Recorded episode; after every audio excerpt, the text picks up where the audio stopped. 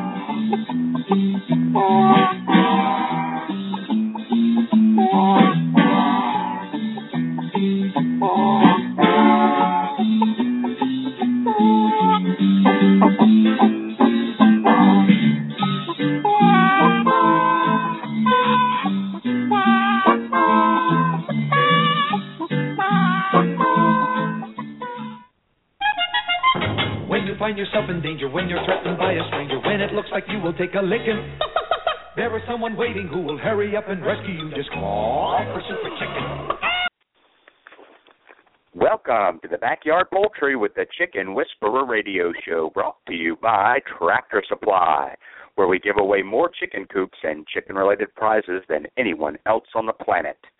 We are often imitated, but never duplicated. My name is Andy Schneider, but most know me as the Chicken Whisperer, author of The Chicken Whisperer's Guide to Keeping Chickens, national spokesperson for the USDA Biosecurity for Birds program, and editor in chief of Chicken Whisperer magazine. Each week, I welcome experts in their field to share their knowledge about different topics, including backyard poultry, show poultry, heritage poultry, gardening, cooking, and living a self sufficient lifestyle. Be sure to visit our website, chickenwhisperer.com, where you can follow us on Twitter, become a fan on Facebook, and subscribe to the absolutely free digital edition of Chicken Whisperer magazine. We've got a great show lined up for you today with Peter Brown, also known as the Chicken Doctor. We'll get started right after this short break. Stay with us, folks. When you need an incubator, think Brinsea, the incubation specialist. Brinsea has been a world leading manufacturer of incubators for over 30 years. Incubators from 7 to 380 eggs with high quality electronic and digital controls, including precise humidity control and programmable egg turning, all at surprisingly affordable prices. Visit them online at Brinsea.com. Brinsea spelled B R I N S E A.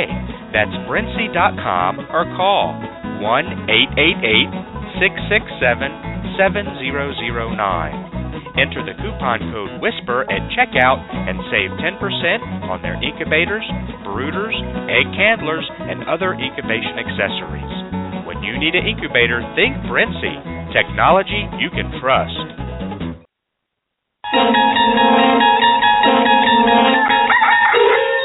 You've just entered a dimension of dirty water, a dimension of poop filled water, a dimension of stagnant water. You've crossed into the dirty waterer zone. But up ahead is your signpost to cleaner water, the BriteTap Chicken Waterer. The BriteTap Waterer is fully covered. Chickens drink from special valves, so dirt and droppings can't get into the water. Chickens get sparkling clean water. You get less work. No poop filled water pans for you to touch or wash out. BriteTap, clean water made simple. Visit chickenwaterer.com to learn more. That's chickenwaterer.com. Cackle Hatchery is a third generation, family owned and operated hatchery.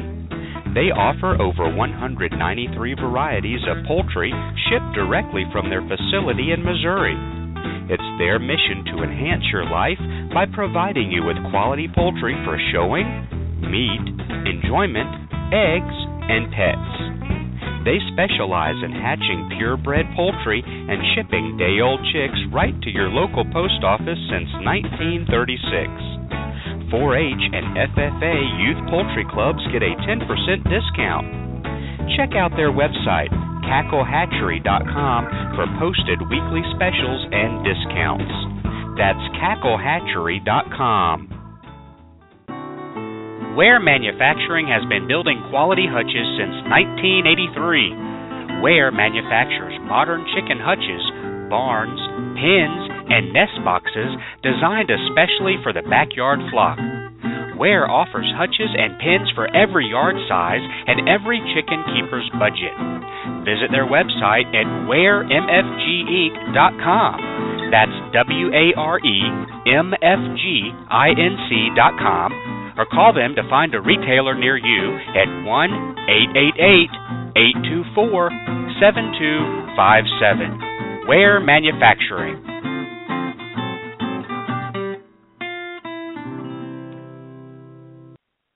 Hi, I'm country music artist Nathan Osmond, and you're listening to Backyard Poultry with the Chicken Whisperer.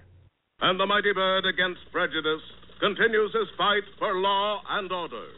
So when you hear that cry in the sky, you'll know it's Super Chicken. All righty, thank you very much for staying with us today on Backyard Poultry with the Chicken Whisperer. As stated before, we've got a great show lined up for you today. Very interesting topic. We're going to welcome Peter Brown, also known as the Chicken Doctor, founder of First State Vet Supply. You can find them online at firststatevetsupply.com. And today's topic is Can you change the sex of a chicken? So, interesting topic. We've been wanting to uh, have this topic for a little while, so uh, today is the day. So, glad you can join us today here on Backyard Poultry with the Chicken Whisperer.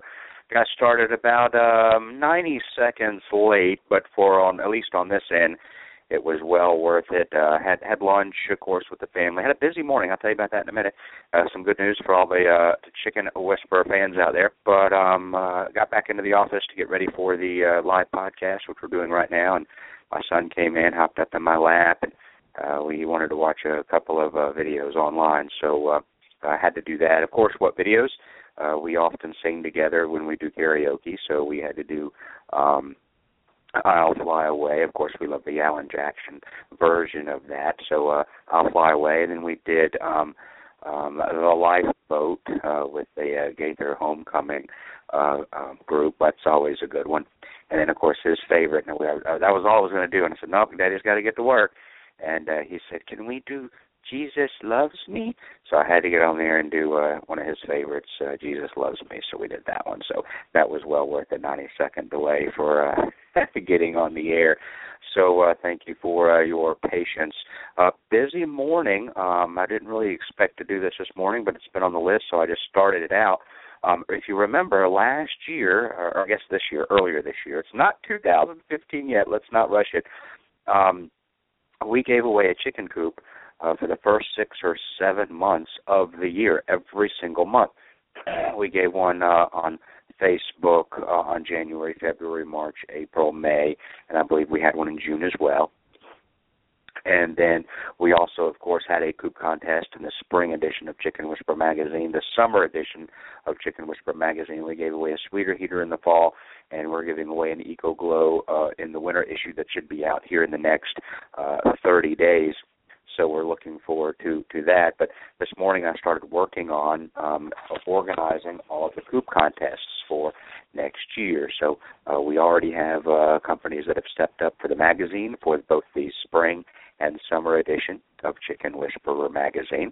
Uh, there'll be coops given away in those two issues, and then I believe we already have two or maybe three uh, Facebook uh, coop contests for between January and June.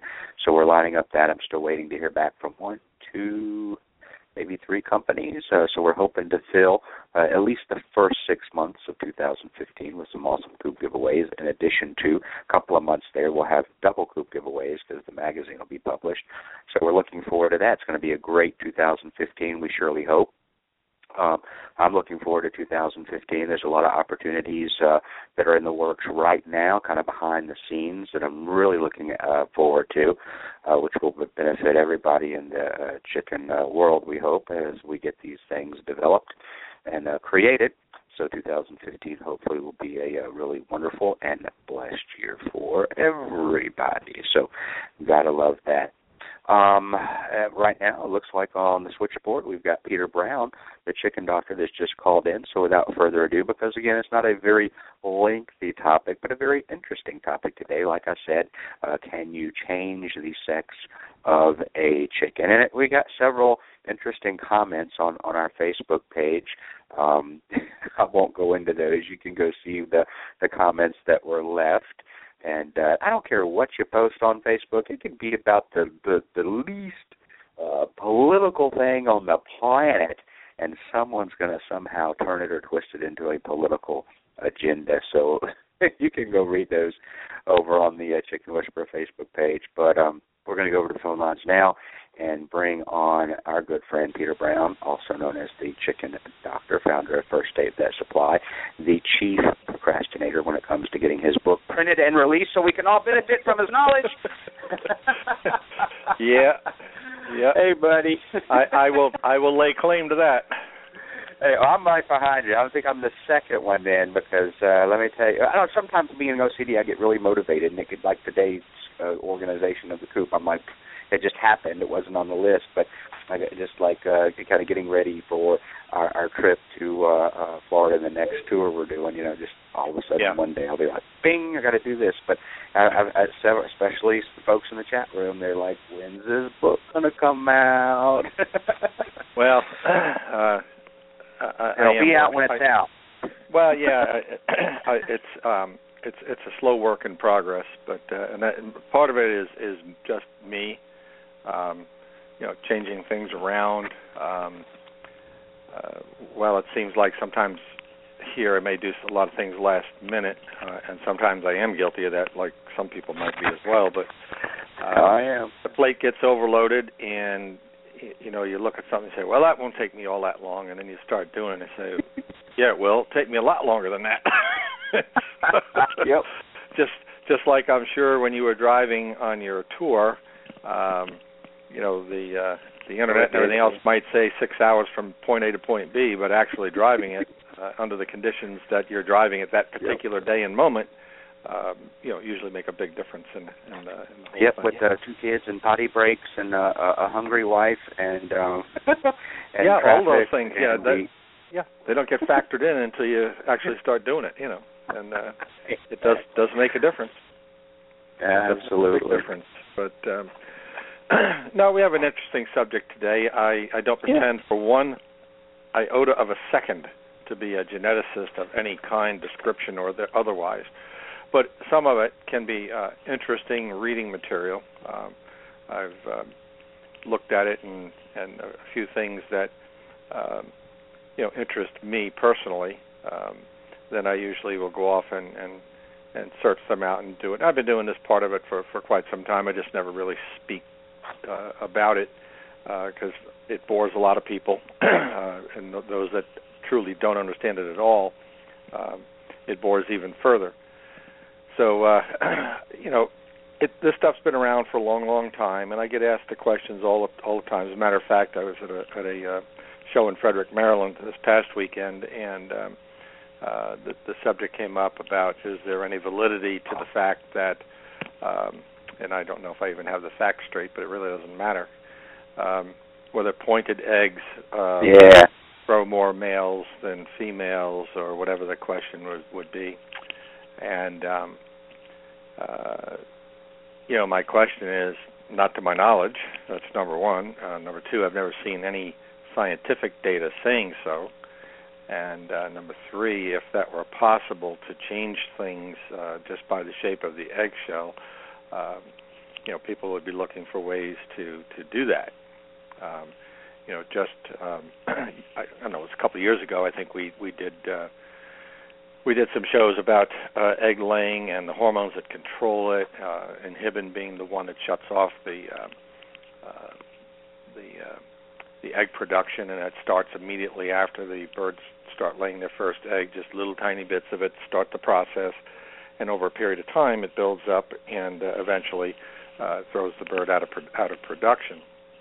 And um, sometimes, while you can figure out these things in the laboratory and you can get them to work uh, even in real life, it comes down to the end of the day as to uh, whether or not the Food and Drug Administration will allow it.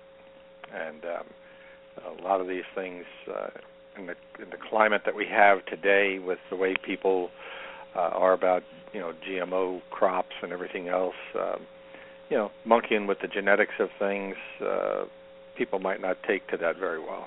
So, uh, you know, there was a researcher I can't remember his name now, but he, uh, he was at um, uh, LSU, and uh, uh, he uh, discovered this this hormone, and, and and and they started out in Japanese quail because they reproduce very quickly, and they could uh, do a lot of research there. Then he took that and, and took that research into uh, chickens uh, to see how it worked there, and had it working very well, and was able to uh, uh, eventually synthetically produce at a much lower cost this uh, hormone that would reverse the effects of, of egg laying. And th- this could be a big thing for commercial broiler breeders who are notoriously uh, poor egg layers.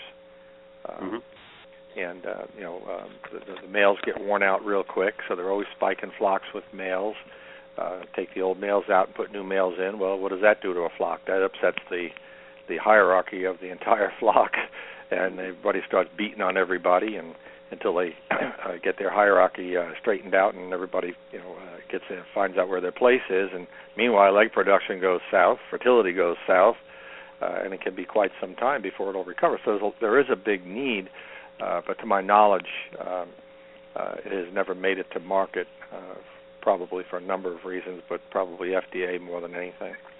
And uh, so anyway, that's what uh, tr- uh, not this just this weekend, but I've been asked this question numerous times, and um, so I just wanted to run through uh, a few of the things that are known, because not all is known about how all of this takes place. Yes, we know that a mate, a male uh, mates with a female, and the egg is fertilized, and after 21 days or so, you uh, hatch out a, a complete chick. We know all of that, but the subtle ins and outs of what turns what on, what what makes it all happen behind the scenes, is still being studied. And um, you've all heard me say this before.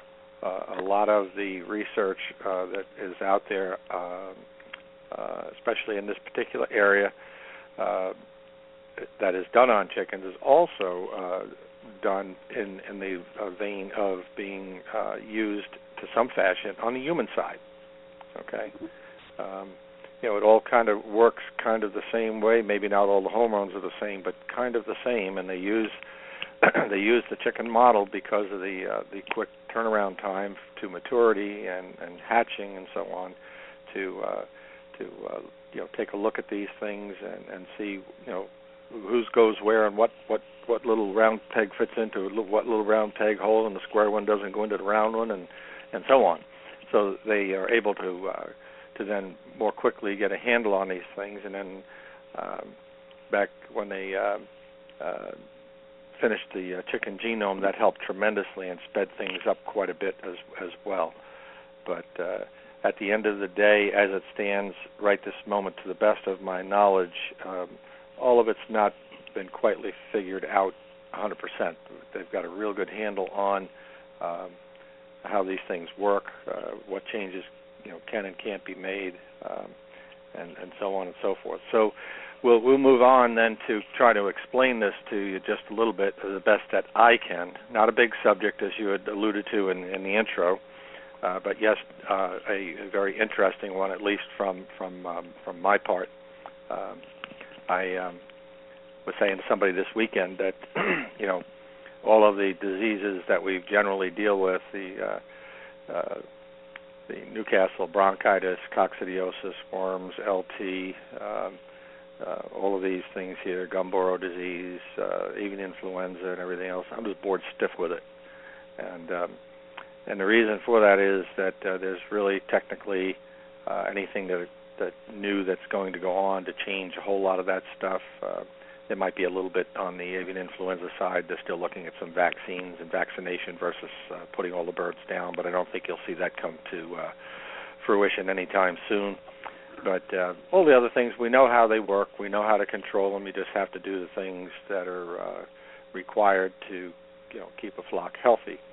And um, when you don't do those things, you end up uh, uh, you know having problems and so on and so forth. And sometimes even with the best of efforts, uh, something will go wrong somewhere along the line, and uh, you'll have a problem anyway. So uh, that's pushed me over the years to you know look at some of the things that some people might consider odd, different, um, and, and what have you. And this does not, uh, you know, this doesn't have a, a direct application to your everyday things, but it, it certainly makes you think about things. So uh, the the question I posed was, you know, can you change the sex of the bird? Because we hear people talk about it all the time. Yes, you can. No, you can't. Yes, you can. No, you can't. Uh, the shape of the eggshell determines this, that, and the other thing, and and um, and so on and so forth. So I'll start out with giving the answer first. Usually we hold that for last, but um, uh, you can't up front change the uh, sex of the of the bird. Um, mm-hmm.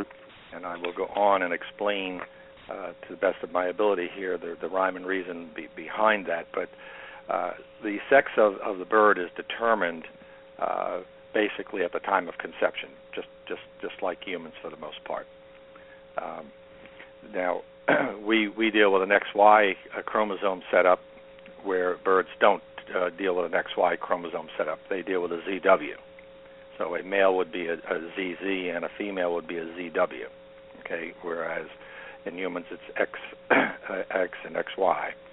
So there there is a difference there, but basically when you come right down to it at the end of the day a lot of what happens on the human side as far as uh, sexual organ development uh, ovaries versus uh, testes uh, is pretty much uh, in in the same same fashion um, so when you look at at the the uh, male and the female on the chicken side of it uh, the Z carries the uh, majority, if not all, of the uh, genes versus the, the W. The W is, is devoid of uh, of the majority of, of, genes. Very very few, uh, and they're not very well understood on the on the W side either.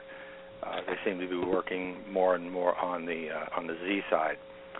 So um, it it can't be changed for, right from from the get go.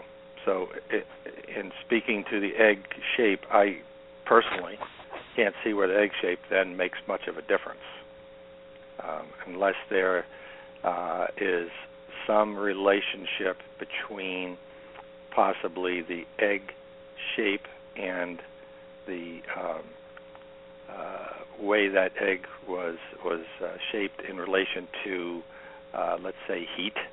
Uh, sometimes heat will have a a, uh, a, a detrimental effect on the uh, eggshell uh, shape, size, texture, uh, and so on.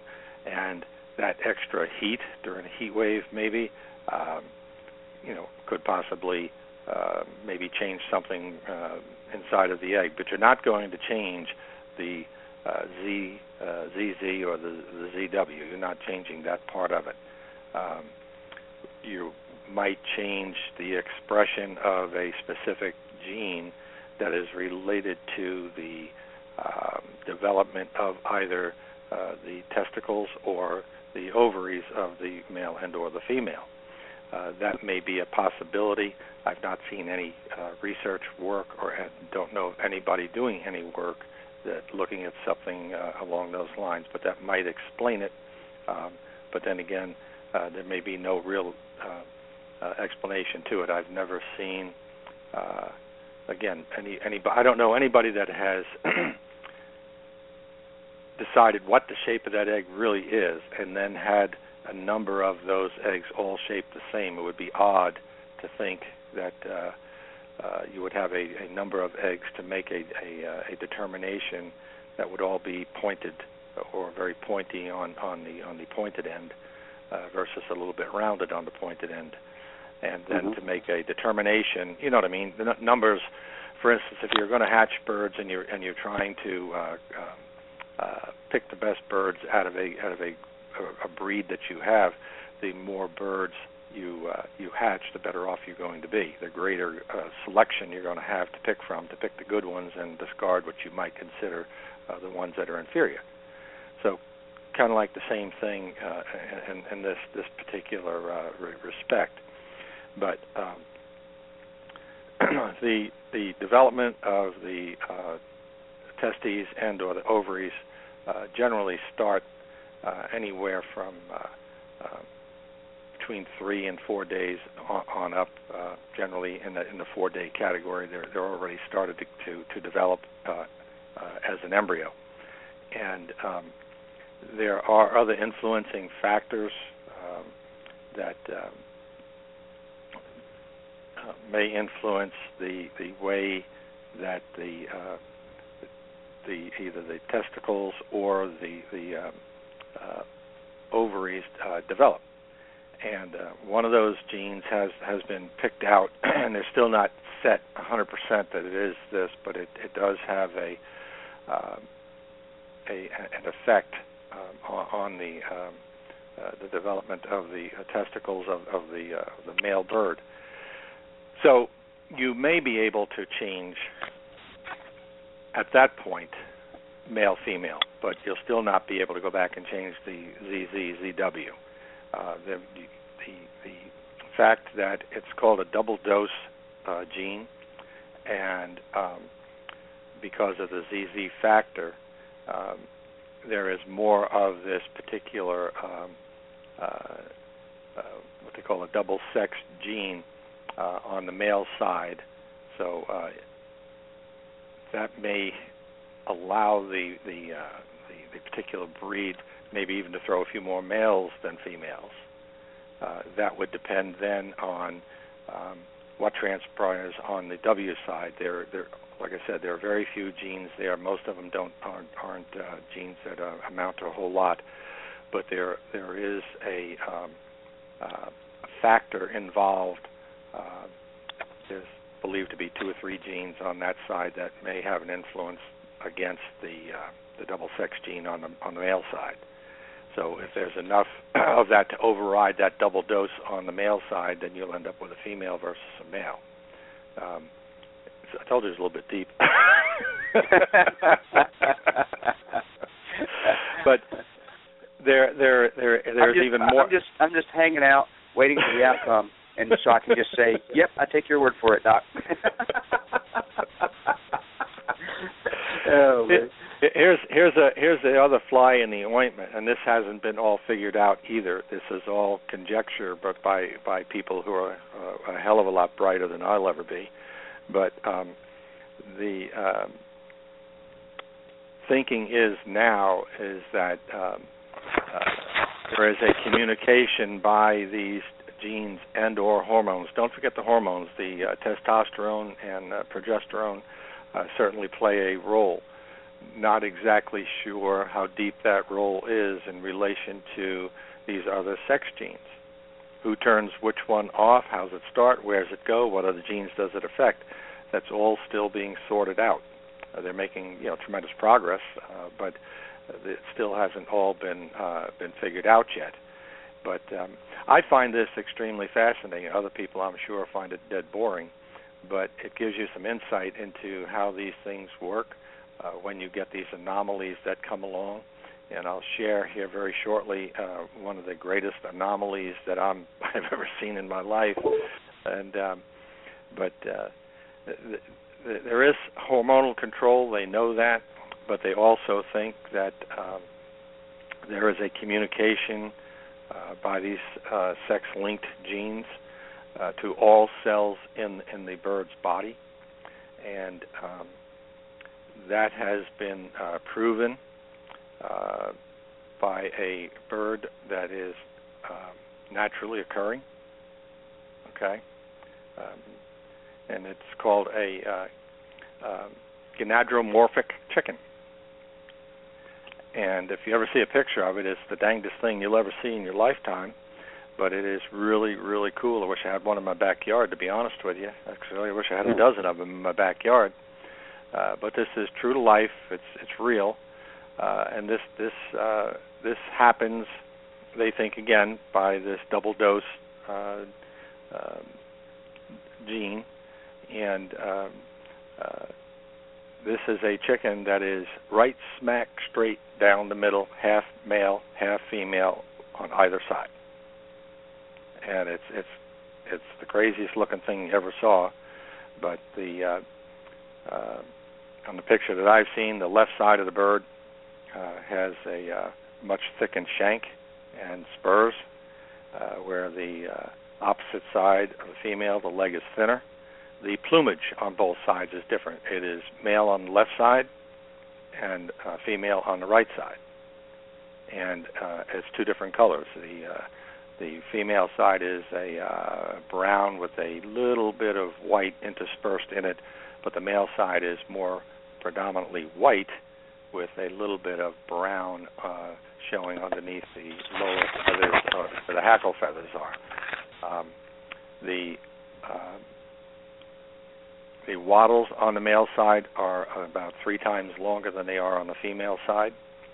Um, just the darndest thing I've ever seen, and uh, I've seen it, you know, quite some many times. But it is a naturally occurring anomaly that does happen, and the uh, uh, you know the colors on, like I said, the the, the, the dominant color on the on the male side is white, and on the female side it's it's it's brown and uh, I mean, he's got hackle feathers, the, the the whole nine yards. It's really uh, an interesting thing, uh, you know, to see, and um, you know, large uh, spur on the leg, uh, and you can see as well that the breast on the uh, male side is much larger than the breast on the female side, just like you would suspect if you had a uh, full-fledged male and a full-fledged female. The obviously the breasts would be significantly uh, different.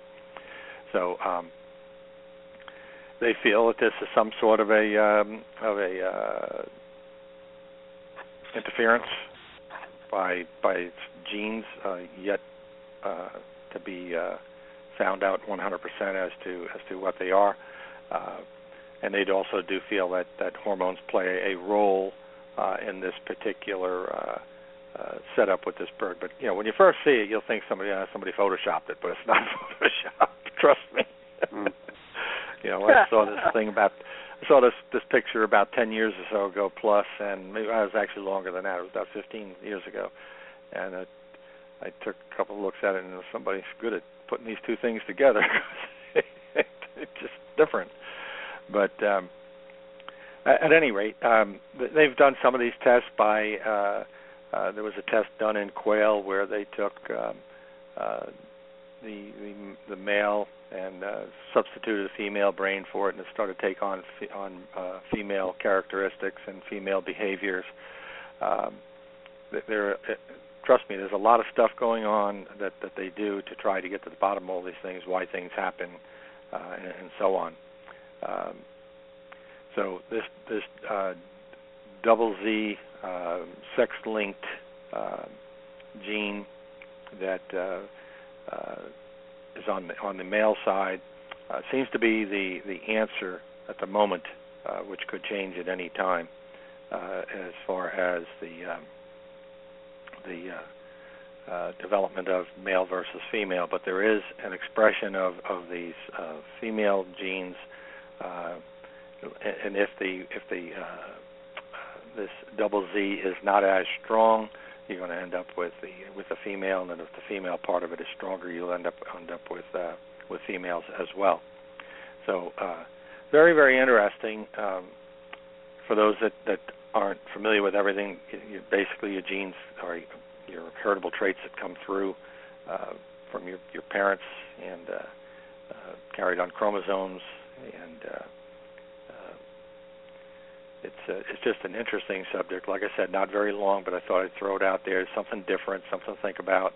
Um, and if you end up with one of these chickens in your backyard that's half male, half female, and it's something you haven't concocted, it's pretty cool. Uh, but uh, anyway, I think that uh, you know you, ha- you have to do uh, do have to understand that that um, you can't change the original, uh, you know, ZZ or ZW part of it, but the inference is at this point that um, it, it may be possible down the road to to uh, uh, you know to change the uh, uh, male female from a standpoint of uh, of um, how the bird presents itself uh, as a male or a female, uh, and how those um, uh, um, testicles develop versus the um, the uh, um, ovaries it'd be, be interesting to see then too if if the, anything uh, like that comes along as to whether those uh, ovaries are functional and whether the uh, the testicles would be functional as well. Um, and you know, haven't seen any research yet to show anything like that. It would be interesting to see, uh, you know this this uh, uh, gynandromorphic bird here that if it was a bird that uh, actually had a functioning uh, you know uh, ovary and stuff but uh, it is it is pretty cool it's very yeah. I hear this uh, thing. On, in fact, I think this last couple of days I saw the one about the pointed egg versus the round egg and things like that. And I just, without getting into all the research, which is uh, again way over my head, and, and spending time on that, I, I I basically approach it like this. Um, at least not necessarily with the adult chickens or, or birds, but if there was a way to accurately and successfully determine the sex of what an egg would be or how to identify once the egg is laid what it would be, um, then I have no doubt in my mind that folks like Ideal Poultry, McMurray Hatchery, Cackle Hatchery would be using that because it would save them an awfully lot of money, millions of dollars, I'm sure, every year if there was a good way to do that. Um, and so when when they start using uh, a technique, then I will uh, I will invest in that technique. but, but, but but up up until that point, you know, like I said, I'm sure there's the, the science may be there for di- different things. I've got some questions that were kind of posted on our Facebook page that were kind of related, kind of not, and then another one that's totally not related but was asked in our chat room. So I'm going to take a commercial break, and then when we come back, we'll uh, we'll have just uh, we'll limit it to like two or three questions. We'll go up until uh, three o'clock, and then we'll uh, end the uh, show like we always do. But some of the questions may be kind of related to the uh, the sex issue. Um, and uh, and, and uh, one is, is not, but they definitely have a, a question for you. So we'll do that uh, right after we return from this short break. So stay with us, everybody. We'll be back with more Ask the Chicken Doctor with Peter Brown when we return. Are you in the market for a new chicken coop? Want one that will outlast all the others? Then check out Urban Coop Company. All of their coops are made from 100% appearance grade Western red cedar with galvanized hardware and advanced all weather joinery right here in the USA. Compared to other coops, Urban Coop Company coops will last longer and look better doing it. They're designed to be both beautiful and functional. In fact, they have earned the Chicken Whisperer seal of approval and are Chicken Whisperer approved. I invite you to browse their website to learn more about the many features of their coops and check out their integrated coop accessories that will make your life easier. Urban Coop Company is a family owned business located in Dripping Springs, Texas, USA. They are passionate about building great coops because they know you're passionate about your backyard chickens. Visit them online at urbancoopcompany.com. That's urbancoopcompany.com. Do you provide a heat source for your backyard chickens in the winter? In most cases, it's not necessary. But if you choose to provide a heat source for your backyard chickens, it's imperative to use a safe and effective heat source, and the only one I recommend is the Sweeter Heater. The Sweeter Heater is a safe, completely sealed, washable, non breakable, energy efficient, long lasting, and reliable specific area heater that comes with a three year warranty. Ditch the dangerous heat lamp this season and invest in the only heater I recommend the Sweeter Heater. Purchase the Sweeter Heater online at sweeterheater.com. That's sweeterheater.com.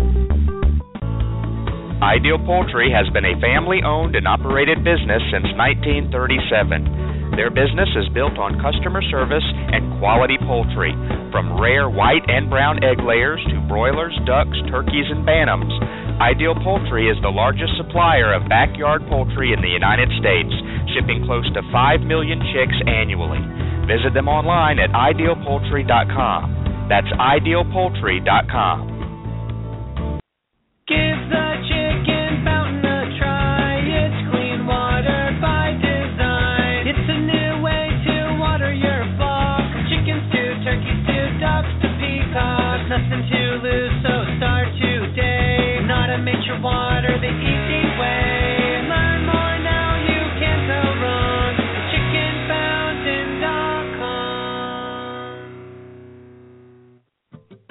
Hey, it's the Chicken Whisperer.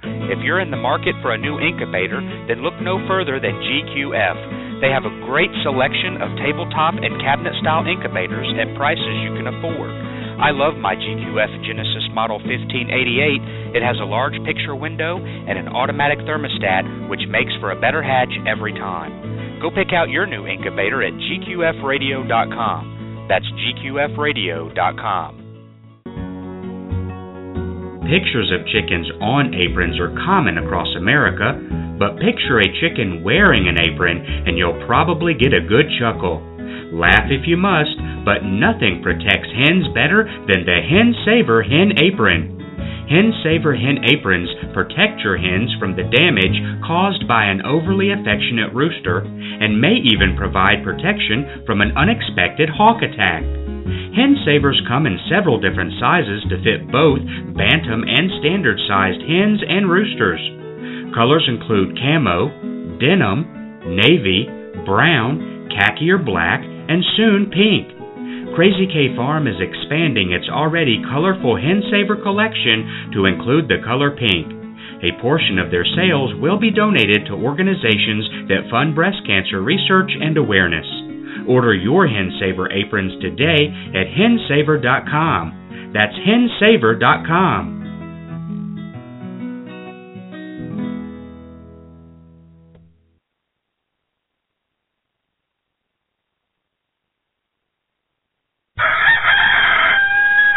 Actually, in reality, I am Super Chicken.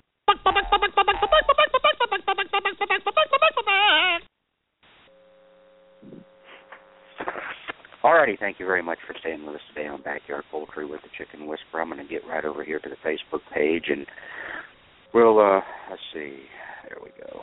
Uh, some of these things uh, are kind of related. Just some comments I'll read based on the uh, topic today, and uh, a lot of it seems like, uh, well, we know that if if you have a normally if you have a uh, a backyard flock of just hens and you opt out of the uh, rooster option, that that we know that normally one hen will take uh, it seems like the rooster's role. Will look for predators. We'll maintain pecking order. We'll be the the top chicken of of the group and and kind of be the leader. Maybe take the rooster's role. We've often heard that they'll stop laying. They may even start uh, occasionally crowing.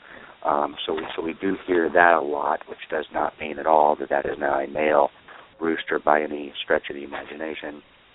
Um, so let me scroll down, and some of these are kind of related to uh, to that. Uh, where did it go? Here, we go. We've got um, some of these may just be totally off the wall. They read something somewhere and it's crazy, um, and I will eliminate I will eliminate the uh, political posts regarding sex changes. So um, let's see, we've got um, yeah, definitely. Um, somebody just posted plain and simple. They can change their own sex. Now, again, she doesn't back it up with any studies or, or, or anything like that. So we've got that that was posted. Um, let's see, we've got uh, they can change their they can change their sex. It's rare, but it does happen. I should say they change their brain sex, not their physical sex. That was one that was posted. No, no information to yeah, back and I that think up. that I think that that I and I, and I, I may be reading between the lines, but I think that they they may be thinking about the same uh, thing Mhm. that I'm trying I'm trying to project here is that Mhm. you can't change the ZZ or the ZW part. You can change or, or the other part, uh, whether the bird eventually ends up being um, uh, maybe this is a better way to put it, male or female on the inside. In other words, Uh-huh. even having having gonads versus having uh, you know the, uh, ovaries. Um, Mhm, mhm.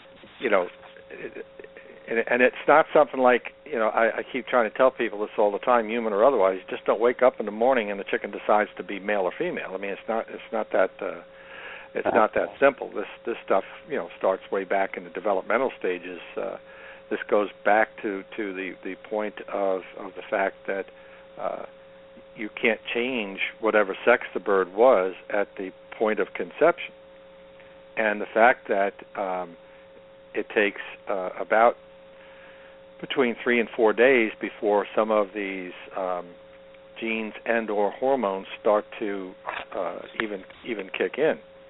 Um, So, you know the the mere fact that you know that people use the words you know they they can change it's not like it's already um, you know pre-programmed in more than likely there's something that's gone awry somewhere in that uh, uh, uh, gene hormonal um, area that's that's caused the you know you know the bird to go one way or another, either male or female, as far as the ovaries and and things are concerned.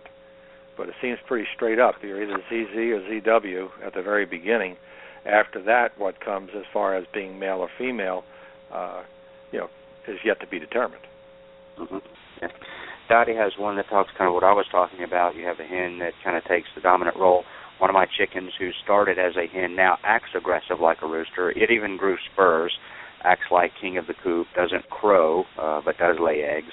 Um, I don't know what to think about this weird chicken. So Dottie, that's that's completely normal. Really, a lot of the hens will uh, take that dominant role and will and maybe do some of the what role that the rooster that is not there in your flock actually uh, would do.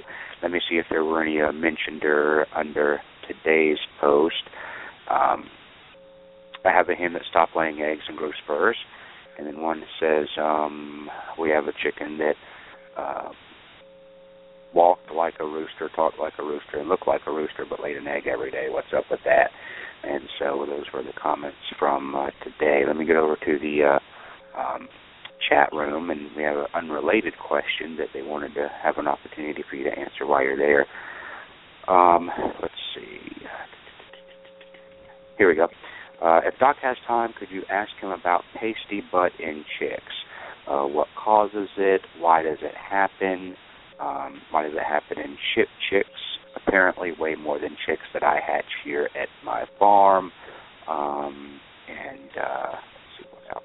And that there's a way to maybe prevent it because we often hear, well, if you add a little bit more of uh, uh, instead of just chick starter, that you know, add some a grain to it, it may help. Or you know, there's these things called the chick little chick bricks or whatever that that chick treats that the company has out. That oh, this may prevent or help with uh, the pasty butt issue if you add this to their to their diet. So, a Christmas chick in the chat room, long time listener and fan. Uh, a little bit about pasty butt causes, uh, uh, preventions, and things like that. Sure. Usually, usually it's brought out uh, by stress. Okay. Um, when when and we've been over this uh, a few times too, so it's a good time to bring it up. It's it's a uh, I've seen a few uh, comments on Facebook and, and and other things. I but basically when you when a bird is under stress, uh, they start producing corticosteroids. When they produce the corticosteroids, it it has an effect on the immune system, and in, in, in the majority of cases, it, it and, and if the amount of steroid uh, corticosteroid being produced uh, is enough, it actually will shut down the immune system. And shipping birds is a huge, huge stress.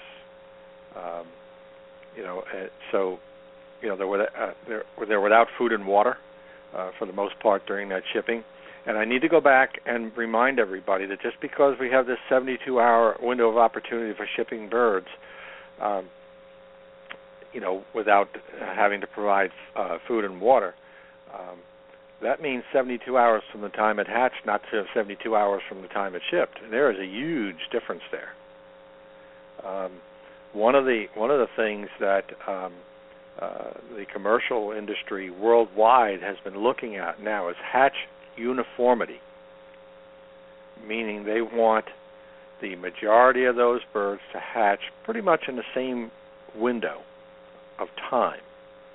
They don't want a straggled hatch. They don't want a bunch of them dragging out and and uh, trays of half full uh, hatched birds and, and all that kind of stuff. They want uniformity because they want to get them out of that stress condition of the hatchery and out onto the farm just as quick as they can get them to food and water. And, and that is extremely important. Uh, hey, I don't know if he was telling. Uh, it might have been when when we were talking in one of the other Monday episodes or on the phone or I may have been talking to Dr. McCrea about it. I think I'm pretty sure I was talking to her about it. But I don't know if I mentioned this on the radio uh, show or when the last time you were on. But what, what you just mentioned, when I was at the uh, the expo, um, the um, uh, Sunbelt Ag Expo a couple of weeks ago, Um, they had uh, I was speaking there three all three days, and they had uh, uh, had a Georgia poultry barn there, and they had experts uh, speaking uh, there from Auburn and uh, University of Auburn Poultry Department and UGA and everywhere else in between. And I got to be able to sit in on one about you know, producing healthy chicks. And one thing that fascinated me, and, and revert back to kind of what you're saying, uh, the sooner you can get them to feed and water. You even mentioned about a hatcher that contained food and water uh, Yeah. that was made uh, years Mhm. past. Some may have mentioned this. I Well, it's still it it's still being made. It's, it's still uh yeah it, it's out of Europe, um, and the the object of this, you know, they transfer their their uh, eggs generally at 18 days uh, from the incubator to the hatcher, and this is all set up so that as they're hatching out, there's lights in it, uh, and there's food and water, and it's set around up around the the perimeter on the outside of it, and uh, you know whether it'll catch on or not, you know, worldwide or anything, I don't know, but the idea that uh, then you can let them hatch, let them dry off.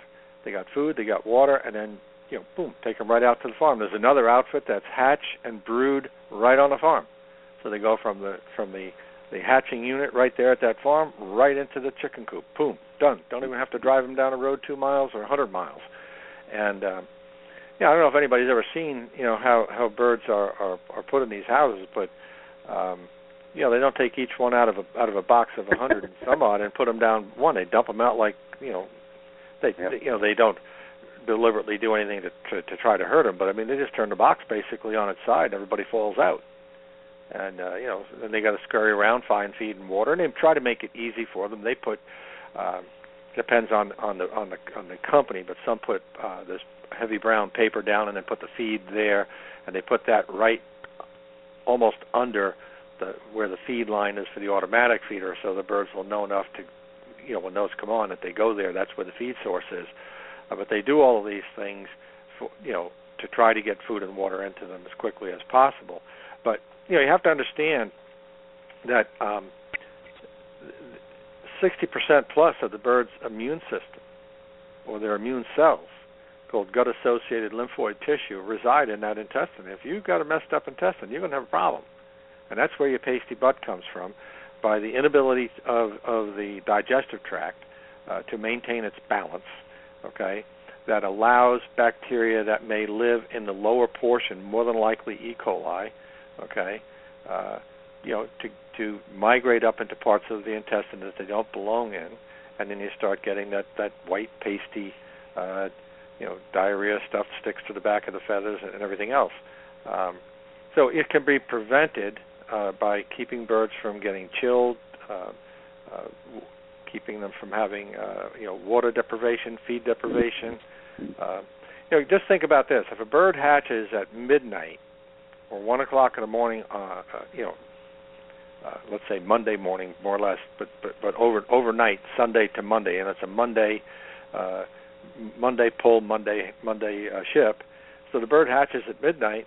Uh, you know, okay, so the crew comes in at I don't know five six o'clock, depends on the hatchery. Uh, you got five or six hours that that bird's already been hatched out. I mean, it, it, they don't hatch on demand. You know, I mean, the, the best of hatcheries, you know, predict, you know, by the hour in the day that they set them, that the hour in the day that they're going to hatch, and uh, that's all predicated on on how well the ha- hatching eggs were handled. You know, uh, mishandle them and let them get uh, a little warmer than they need, and they start actually, you know, they'll they'll continue to grow, and uh, you know, uh, and that's where a lot of mortality comes from from embryo mortality. You're starting to stopping the embryo all the time with ho- hotter and cooler temperatures is very bad for them. But getting back to the the pasty butt thing, uh, uh, most of the time uh, it's just getting the gut back in balance. Um, so I, I would probably look at doing something along the lines of probiotic. I certainly would would give the oil of oregano a, a flip. That's that's been a, a godsend product uh, for a lot of folks. Uh, more and more people getting on that bandwagon and, and using it. Uh, some really well-known breeders now throughout the country starting to use it. And folks, they don't come back and buy the stuff if it isn't working, and if they don't see something, you know. And uh, uh, it's it's just a good all-around product that helps uh, uh, the uh, the intestinal tract. Uh, natural antibiotic. Uh, you can't beat it with a stick. And that and a probiotic. Um, you, th- those two things almost go hand in hand. And whether you want to use one or the other, that's, that's fine. That's fine. But uh, I have a a, a a client now that's using on his dogs to control his coccidiosis. You know, they dilute a little bit more, but they they they're drinking it and they like it, and and it's it's helping. So. Uh, all of these things, but mainly the stress of of the shipping, and the reason that that they're not seeing it in the birds that they hatch themselves hardly ever or not so much is because you don't have that stress. Mm-hmm. You just don't. You know, there are other things that can cause it. Salmonella can be one of them. Uh, hatching dirty hatching eggs can be another another cause of it. Okay, uh, there are some people that ins- insist that a chicken laid it, I've got to, I've got I've got to hatch it. You know, and uh, you know if it's a mud ball been rolling around on the floor in, in the coop, you're better off to dispose of it nine times out of ten. But uh, by you know, uh, it, it really is easily controlled for the most part. If you're getting in shipped birds um, immediately, uh, mm-hmm. get them hydrated as quick as you can, then turn right around and, and give them food. And also, you know, we look at a chick and they're cute, they're cuddly, uh, and whatever you want to, you know, terminology you want to put on them, they're friendly and, and they're, they're fun to play with and all that kind of stuff. But the the and the development of the intestinal tract is not complete. Okay, the cecal tonsils can take at least another six weeks to mature. Six six to eight weeks. I was going to say that too. So Yeah. we we talk about limiting treats for the first six to eight weeks Yep. while their uh, intestinal tract gets kind of you know well developed and complete before starting any type of treats like that. And one thing I was going to say earlier, which what I found fascinating, was they the the scientists stated that um, if you can uh, get them to food and water as soon as as soon as physically possible after hatch, as soon as they're ready to eat and drink and, and get over there and, and whatnot, then they can utilize that yolk instead of having to utilize it for survival, like like the the ship chicks have to do. Exactly. They're using that in that three day. That you're using it to to live, to survive for nutrition. Um, if they're getting nutrition based on that chick starter and that water you're giving them right after hatch, they can utilize that yolk. And we did talk about this because I remember in the chat room um, uh, for antibodies and disease resistance for the rest of their life that was given to them by the the mama chick, uh, like uh, colostrum is done with nursing mothers. So I I just found that was fascinating, and I do remember now talking about that before. If you missed the show, uh, now you know that as well. And so as soon as you can get them that, uh, Yeah. the uh, the better. So awesome. No, the other thing, the, the other thing that can that it can help with is retained yolk sac. Okay, retained yolk sac can be be retained for a number of, of reasons, and what I say by retained is that a very small piece of it doesn't um, absorb, and um, and, and and it absorbs through the intestine in a place called uh, Meckel's uh, diverticulum, and it's it's a uh, spot on the intestine where that uh, yolk sac is actually attached. That's where that's where it goes in into the intestine. So um, we see it a lot on, on you know on, on post-mortem examination of birds that have died uh, that have had these yolk sacs that are infected and, and, and so on. And it, it uh, sometimes it's real large for the really sick bird, but lots of times you'll just see one that's that's um, uh, maybe the size of a pea or twice the size of, of, of a pea, and it just won't go away and it just won't absorb and and uh, you know the birds uh, you know succumb to disease and, and this and that and the other thing from it.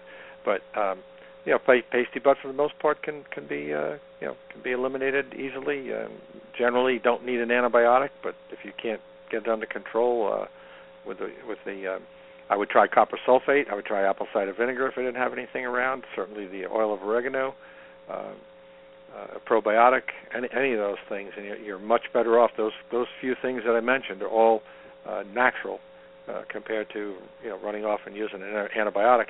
And I'll say this again. I think I said it last show, but I'll say it again. You know, we're already starting to lose some of the antibiotics that are going. Uh, one is already gone prescription. That's Tylan water soluble, and gallimycin is going after the first of the year.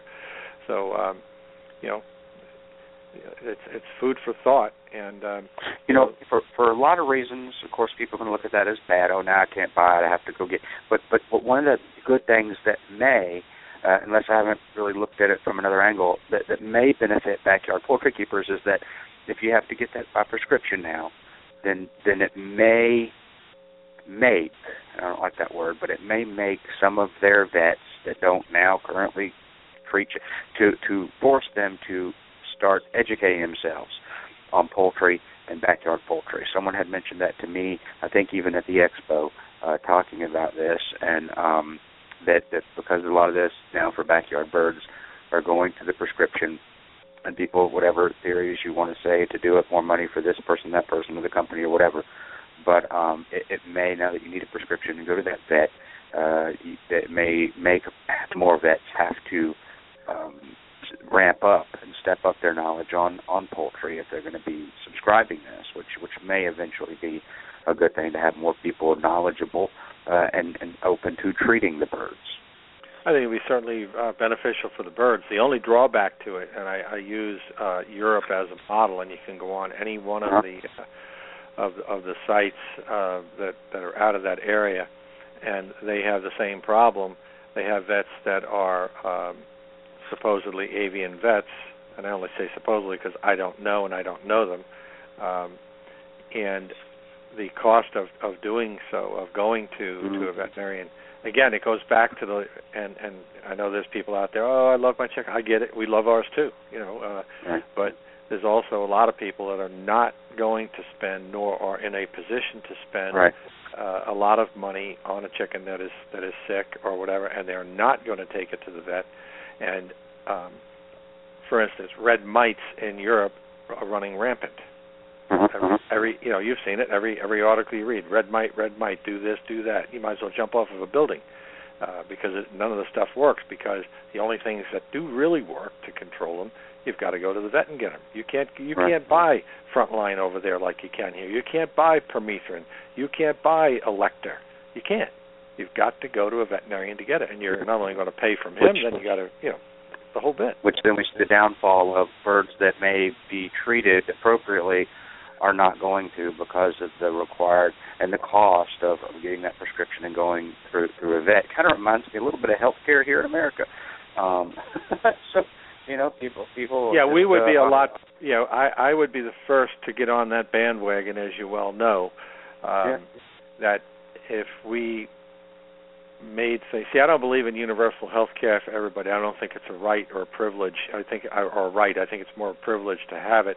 So therefore, if if we are going to take care of you uh, with health care, then I think you're obligated to take care of yourself and don't be part of the problem. And you know, I didn't think I was part of the problem, but found out the hard way that I was. And uh, you know, the radical changes that I had to make, you know, to Yeah. my lifestyle. Um, you know, not that I was doing anything crazy. I'm just talking about the way I eat now versus the way I ate then. I mean, I, I'm I'm so selective now. It, it's it, I can make you sick just by the way I select my food, and Right. uh, what I'm willing to eat, what I'm not willing to eat, and then go darn thing to do with GMO and all that other nonsense. Uh, I still I'm still here to tell you you will die from the garbage you put in your body before you'll die what's in your food. I'm, that's just going to tell you that. That's how I feel about it. I've looked at it. You're I've doing all that it. research, Doc. I've seen I've seen a lot of posts. Uh, some some uh, fellow paramedics have posted this uh, within the last 30 days. I've seen it, and I've seen some other folks post about it as well. And they are definitely not discounting the limiting the the red meat and the limiting the fat and the cholesterol and getting it in check. But a lot of them are stating that uh, there's been heart doctors that have come out and, and a lot of research now that says what's really the downfall and the killing of America. Um, not that again we don't want to keep all that other in check, but as the refined sugars Oh, in, in a absolutely. lot of Oh. food. I, I don't even eat Uh, the stuff in, in yeah. anything. Okay, I'll give you an example. Um, I've gotten off sugar. I've been off all sugar for well over a year now, and I'm almost what three years into this this deal yeah. to come this coming February. Okay, and I've brought my triglycerides down to 81. Mhm. Which Okay, is wow. They claim they claim if you have it under 150. Well, I don't believe anything half of them say half the time, uh, because you get one set of numbers from this one, what a set of numbers from Yeah. that one, and um, you know uh, I brought my total total cholesterol to to 107, and it's Mhm. been like that for for for uh, several years now, and that's the way I want it. And uh, you know it's it's taken a lot of effort and time to to you know to get there. I eat no processed foods whatsoever, none. No lunch meats, none of that junk. No fried foods, no pork, no red meat, none of it. And I just feel that if people aren't going to take things seriously and and uh, and uh, then they should pay for health care on their own. That's the way I feel about it. And you know, you're talking from somebody uh, been there and done it. You know, and and it, does it take effort to do this? Yeah. When when uh, I just went to this this poultry show, okay, um, you know, you find out there are places that you can eat some things uh, and and be okay with it. Um, you know, for instance, believe it or not, you can go to McDonald's and you can get a, a uh, English muffin with two egg whites on it. So maybe you don't like egg whites, but that's what I eat. So if I'm forced into doing that on the road, that's what I'll do. I can get the same thing at Panera Bread, um, uh, and, and my cup of coffee, and I'm good to go. Um, you know, th- this past weekend, uh, we packed most of the stuff that I'm going to eat the whole time I'm there. That way, I don't have to even leave the area where I, where I am to go get a cup of coffee. Bring my own stuff, my own um, uh, lunch, snack, whatever it is, and then uh, uh, dinner I do the same way. I, I, I, go and, and find a place that's got, you know, grilled chicken. If it's got any sauces or anything, I get it on the side, and I decide if I'm even going to eat that part of it. Rather than just say, oh well, it's one time. Well, it's one time this week, one time next week, one time the week after, and first thing you know, you don't care because you're after that particular taste. The more you give yourself that taste of whatever it is, whether it's sugar, whether it's fat, doesn't really matter. Uh, alcohol, you, you go right to it, and you keep going back to it because you you you start acquiring that taste for it. At least that's my take on it. So uh, I just don't do it. That's all. I don't allow myself that. I don't need it. I guess it depends on on where you want to go. You know, I, I sat down with myself and thought about this whole thing. How do you want to live out your latter years? Okay. Do you want to be able to walk on your own? Do you want to be able to still drive your car? You know, or do you, would you rather be sitting around having somebody wipe your butt and drool off the side of your mouth? I mean, that's that's how I look at it. Yeah. So, you know, I don't want it's, that. Uh, yeah, no, no kidding. So, um, hey, thanks for sharing that information with us, and uh, great information about the uh, the original topic that we talked about. The uh, uh, can you change the sex of your chicken? The science behind that, and then a couple of questions from uh, Facebook and our uh, chat room. So, uh, end up being a great show. I've got eight after three, which is perfect timing. And uh, Peter, thank you so much for joining us today. Uh, we're we're looking good for. Uh, uh, I think the next two uh, Mondays anyway. Probably will not have a show the week of Thanksgiving. That whole week uh, will be uh, off, so at least it looks like the 10th and the 17th are looking good right now. So um, Okay. we look forward to seeing you on those Mondays. Okay, I appreciate that. Thank you. Thank you for all your great information and your knowledge and coming on every single Monday. That's uh, Peter Brown, also known as the Chicken Doctor, founder of FirstStateVetSupply.com. Visit them online. Uh, if they don't have it, you don't need it. FirstStateVetSupply.com, home of the emergency medicine kit. Uh, you got a first aid kit? Well, you need a medicine kit to go with it. Okay, uh, so you can start treatment immediately while you order more smaller bottles of med. So if you don't have to use it, you don't have to throw out a forty dollar bottle. You're throwing out a four dollar bottle. So uh, how convenient is that? FirstStateVetSupply.com, and uh, we'll see you this Wednesday, and we will see you on Thursday of this week with more backyard poultry with the Chicken Whisperer. God bless everybody.